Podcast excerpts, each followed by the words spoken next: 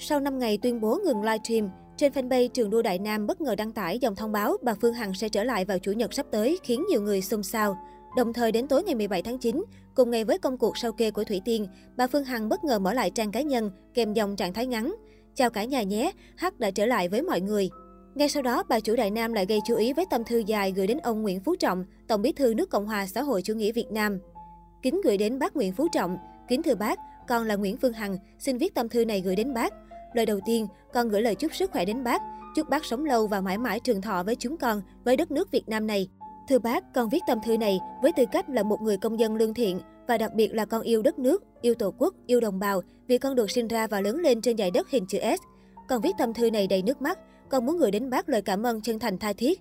Con tin là những việc con làm vừa qua rất có ý nghĩa vì con đã dám kiên nhẫn đấu tranh để tìm chân lý cho cộng đồng. Con đã dám vạch trần cái ác từ câu chuyện lừa đảo xưng danh thần y của Võ Hoàng Yên. Ông ấy đã đi lừa đảo khắp nơi trong và ngoài nước. Đã có 5 người chết trong tay nó và biết bao nạn nhân khốn khổ vì tin nó. Sự thật đã phơi bày và giờ đây, một tập đoàn to lớn của nó gồm những tín đồ phe phản động, nhà báo hai mặt, luật sư hai mặt, kể cả một số người đang làm việc nhà nước đã giúp cho nó và tập đoàn to lớn của nó tồn tại đến những 14 năm. Mục đích cuối cùng của chúng nó là lừa gạt đồng bào và buôn bán tiền ảo để rút ruột đồng bào dân tộc để chuyển qua nước ngoài, làm chảy máu tiền của nhân dân. Và tiếp theo là câu chuyện đạo đức, tư cách văn hóa của nghệ sĩ đã suy đồi đến mức cũng ăn chặn tiền của người dân, đã ủng hộ tiền cho đồng bào lũ lụt miền Trung. Chúng nó thi nhau kêu gọi thi nhau ăn chặn và thi nhau làm giàu lên bằng niềm tin mà mọi người trao cho chúng nó. Chính con đã gào thét 6 tháng nay để ngăn chặn tất cả mọi hành vi tiếp theo của bọn chúng. Từ thiện nghe hai tiếng thiền liêng, nhưng giá trị đã bị bào mòn bởi lòng tham vô độ, vô đối của con người. Nhiều thập niên qua, ai cũng ngỡ là ca sĩ, kịch sĩ, hài sĩ là một nghề cao quý lắm. Thật sự nó rất cao quý với những người yêu nghệ thuật, yêu nghề, xem là cái nghiệp của mình.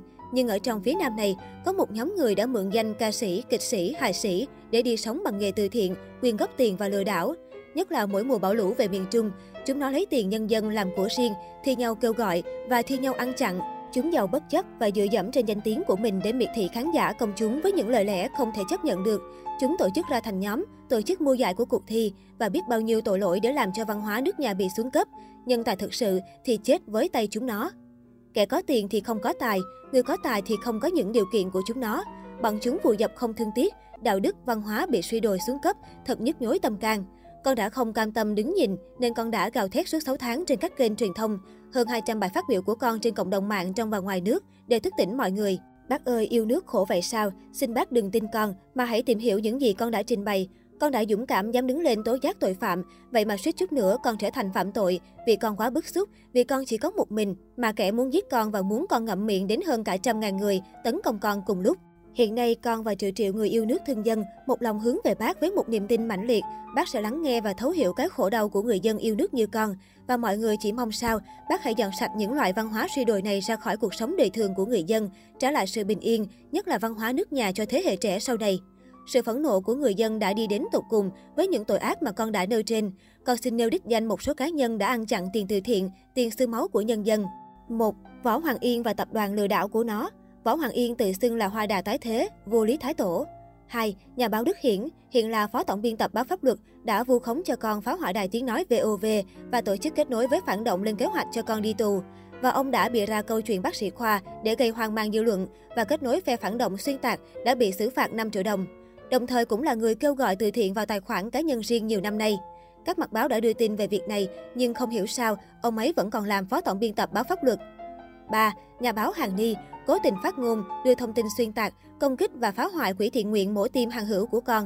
4. Hòa Linh 5. Đàm Vĩnh Hưng 6. Trấn Thành 7. Hồng Vân 8. Trang Khàng Mắm Tôm 9. Công viên Thủy Tiên 10. Việt Hương 11. Ông Đoàn Ngọc Hải 12. Giang Kim Cúc 13. Đại Nghĩa 14. Phi Nhung 15. Mẹ Hồ Ngọc Hà Đây là những người quyên góp vào tài khoản cá nhân là một loại tham nhũng hợp pháp.